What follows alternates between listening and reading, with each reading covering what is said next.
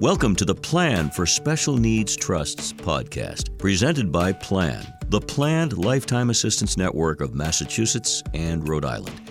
Our plan is your plan.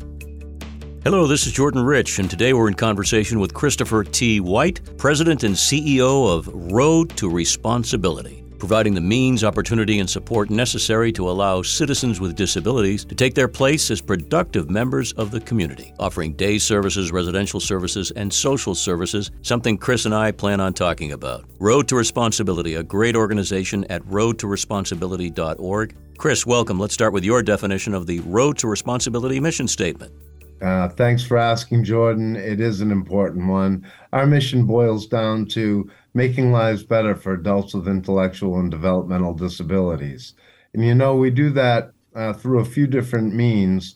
Uh, the most uh, obvious ones are the formal services we provide, the full array of residential options available to people, uh, employment services, community based day supports, and day habilitation but you know what it really comes down to are the relationships we forge between all of the uh, employees of Road to Responsibility and our members, and even uh, amongst the uh, amongst the employees themselves, creating an environment where people feel welcomed and where people get to truly know one another. And when you know when you know each other, you can you can work around everyone's strengths and weaknesses. Let's talk about some of the real world jobs and careers that you're helping people find. We've got relationships with over 200 different companies, and we've had people employed in everything from high tech positions where they're they're doing um, uh, scanning or computer computer based work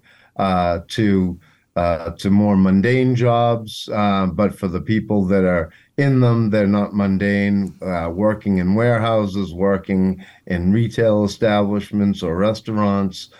What we always try to do, though, is find the right match between a person's uh, skills and interests and a particular job. So there's been a great outreach to the community over the years, and you've built up a terrific network, Chris, of fine employers willing to train and willing to take on some of these great folks. We've got people who have been working in their jobs continuously for over 30 years, which blows my mind. Uh, and the employers we work with, they say, you know, we don't do this because it's a nice thing to do. We do it because it's good business, because these guys are great employees, they do a good job, and our customers love love being around them too. Um, we get uh, about a hundred people jobs every year. You know, so over the 35 years that we've been doing this, we've gotten you know thousands of uh, jobs uh, for people. You know, and people uh, range from staying in a job for a year or two to people who you know uh, find a find a career in a place and stay there you know 30 plus years chris what are the misconceptions that the general public might have about people with developmental disabilities as you see it probably the biggest misconception is that people with developmental disabilities don't have strengths that could be used uh, in a job situation and the reality is, everyone has strengths and anybody can work as long as they want to work. And it's just a matter of finding that right match between job and person. I know that Plan of Massachusetts and Rhode Island is very dedicated to your cause and works with you. Can you talk about the relationship your organization, Road to Responsibility, has with Plan? We think very highly of Plan. Uh, they have become a great partner of ours. Uh, what we like most is they provide options for the people we support and their families to really do financial planning and to make sure that our members have safe financial uh, futures planned for them while also being able to maintain their social security benefits and insurance. You raise a good point. This is not simply about the worker or the individual, but it's about the entire family structure. So, Road to Responsibility is there for not just the individual, but for the people in their lives who love them uh, every service we provide uh, helps to support the family systems as well. And we work very closely with families everywhere we can. Talk a little bit about your staff, about the professionals who work uh, with you, and also volunteers, if that's a portion of all this. Talk about that.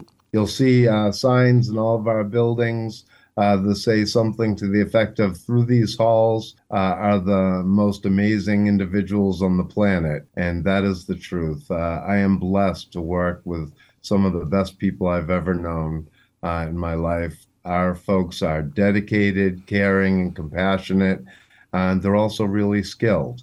They are there. You know, during COVID, we had people who voluntarily chose to stay in group homes for up to two weeks at a time, not not going home to see their own families, so that they could take care of our members uh, who had COVID. And if you remember, at the beginning of the COVID pandemic, that was a pretty scary proposition.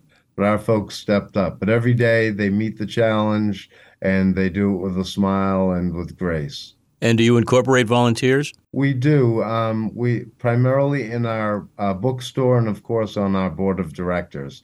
Uh, but we operate the best little bookstore on the South Shore uh, at our Library Plaza and Marshfield location, Ocean Village Books. And you can go there, find over 50,000 titles. That bookstore provides uh, employment for four of our members, uh, but it's also a place where volunteers come and help every day. Let's talk about help for Road to Responsibility and organizations like yours. You have gala fundraisers, you have all kinds of programming, but you also rely on public support. Share with us a little bit about that. Um, you know, people can always make a donation. We're a uh, registered 501c3 charity organization, and so all all donations are tax deductible. Uh, and this is certainly a time of year when we're looking for any donations we can. What I like to say to, to folks is while state contracts pay for the services we provide, the level of funding allows the people we support to, to survive, to, to just get by. Whereas the private uh, philanthropy allows our people to thrive. And so uh, that's the, the big difference. And just under, and it's also good for people to understand that the scale of what places like Road to Responsibility do we should have 835 employees.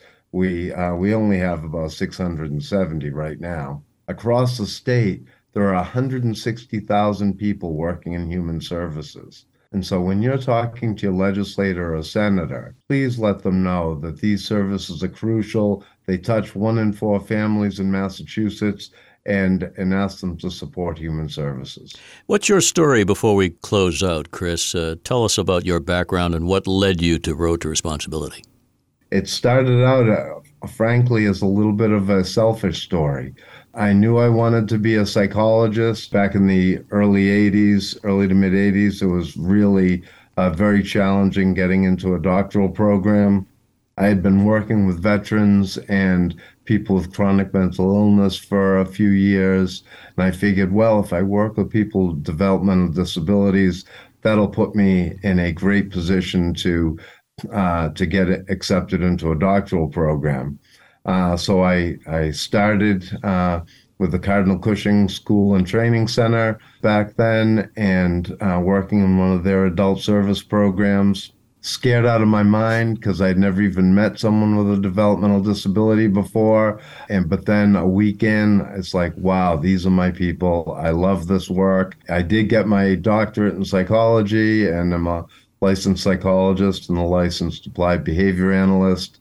Um, I've done a variety of positions in uh, human services, both clinical and administrative.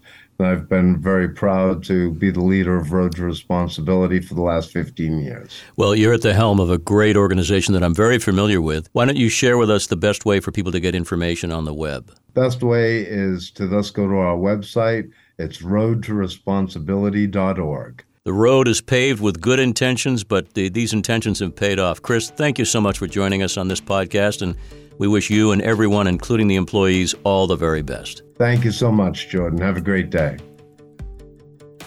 We want to thank you for listening to the Plan for Special Needs Trusts podcast, presented by Plan, the Planned Lifetime Assistance Network of Massachusetts and Rhode Island. Plan is a 501c3 nonprofit company where the goal for every one of its clients is always to preserve assets, protect benefits, and live well. For more, visit www.planofma-ri.org. We invite you to subscribe, download, rate, and review this podcast. And thank you for sharing it with others. Our plan is your plan.